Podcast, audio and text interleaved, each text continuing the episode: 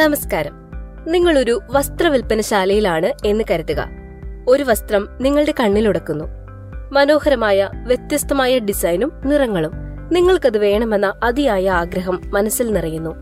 എന്നാൽ നിങ്ങൾക്ക് ഭയവുമുണ്ട്. ആ വസ്ത്രത്തിന്റെ വില കൂടുതലായിരിക്കുമെന്നാണ് നിങ്ങൾ ഭയപ്പെടുന്നത്.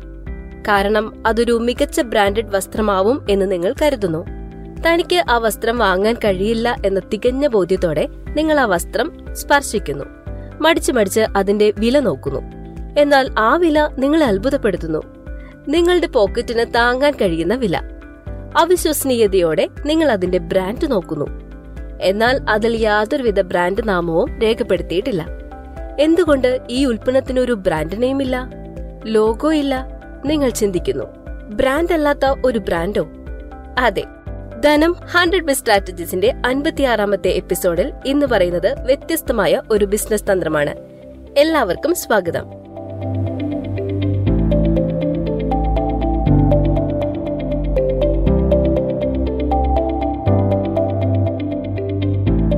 ബ്രാൻഡ് നെയിമിന്റെ പിന്തുണയില്ലാതെ എങ്ങനെയാണ് വിപണി കീഴടക്കുക എന്നാണ് നാം ഇന്ന് നോക്കുന്നത്.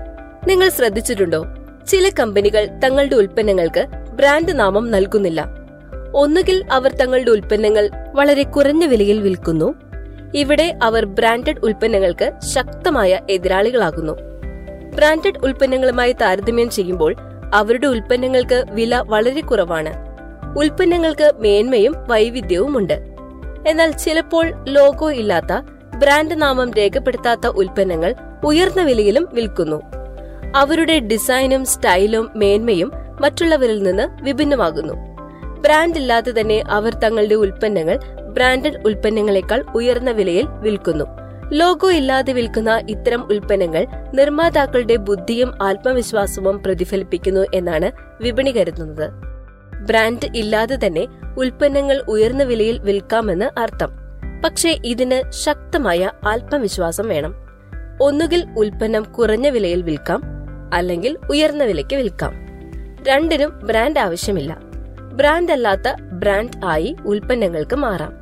സൂപ്പർ മാർക്കറ്റുകളിൽ നിങ്ങൾക്കിതിന്റെ വിവിധങ്ങളായ ഉദാഹരണങ്ങൾ കാണാൻ കഴിയും. ഗ്രോസറി ഉൽപ്പന്നങ്ങൾ പ്രദർശിപ്പിച്ചിരിക്കുന്ന റാക്കുകൾ ശ്രദ്ധിക്കുക. അവിടെ നിങ്ങൾക്ക് പ്രധാനപ്പെട്ട എല്ലാ ബ്രാൻഡുകളും കാണാം.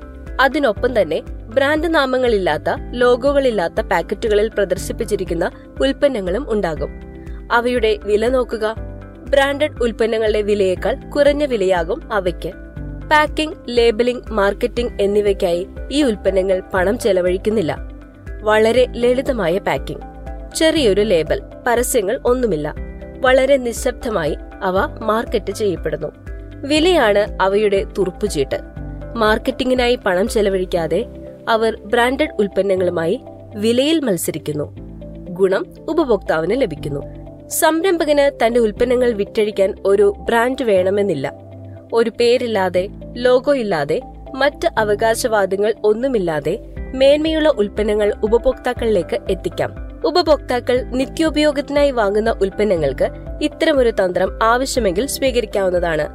ഫാഷൻ വ്യവസായത്തിൽ ഉയർന്ന വിലയിൽ ഉൽപ്പന്നങ്ങൾ വിൽക്കുവാനും ഈ തന്ത്രം ഉപയോഗപ്പെടുത്താം.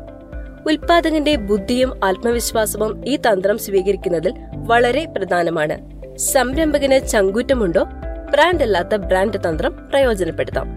ബിസിനസിനെ കുറിച്ച് കൂടുതൽ അറിയാൻ താല്പര്യമുള്ളവർക്ക് ധനം പബ്ലിക്കേഷൻസിലൂടെ ഡോക്ടർ സുധീർ ബാബു പുറത്തിറക്കിയ കേരളത്തിൽ വ്യവസായം തുടങ്ങാൻ അറിയേണ്ടതെല്ലാം എന്ന പുസ്തകം സഹായകരമായിരിക്കും.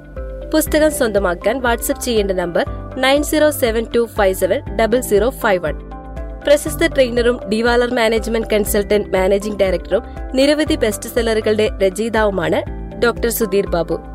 അദ്ദേഹം എഴുതിയ ബിസിനസ് തന്ത്രങ്ങളാണ് നമ്മൾ ഇതിലൂടെ പങ്കുവയ്ക്കാറുള്ളത്. ഈ podcast series Dhanam online dot കോമിൽ മാത്രമല്ല Google podcast Spotify Apple podcast Amazon music Jio Saavn എന്നിവയിലും നിങ്ങൾക്ക് കേൾക്കാവുന്നതാണ് എന്ന് ഓർമ്മിപ്പിക്കുന്നു. ബൈ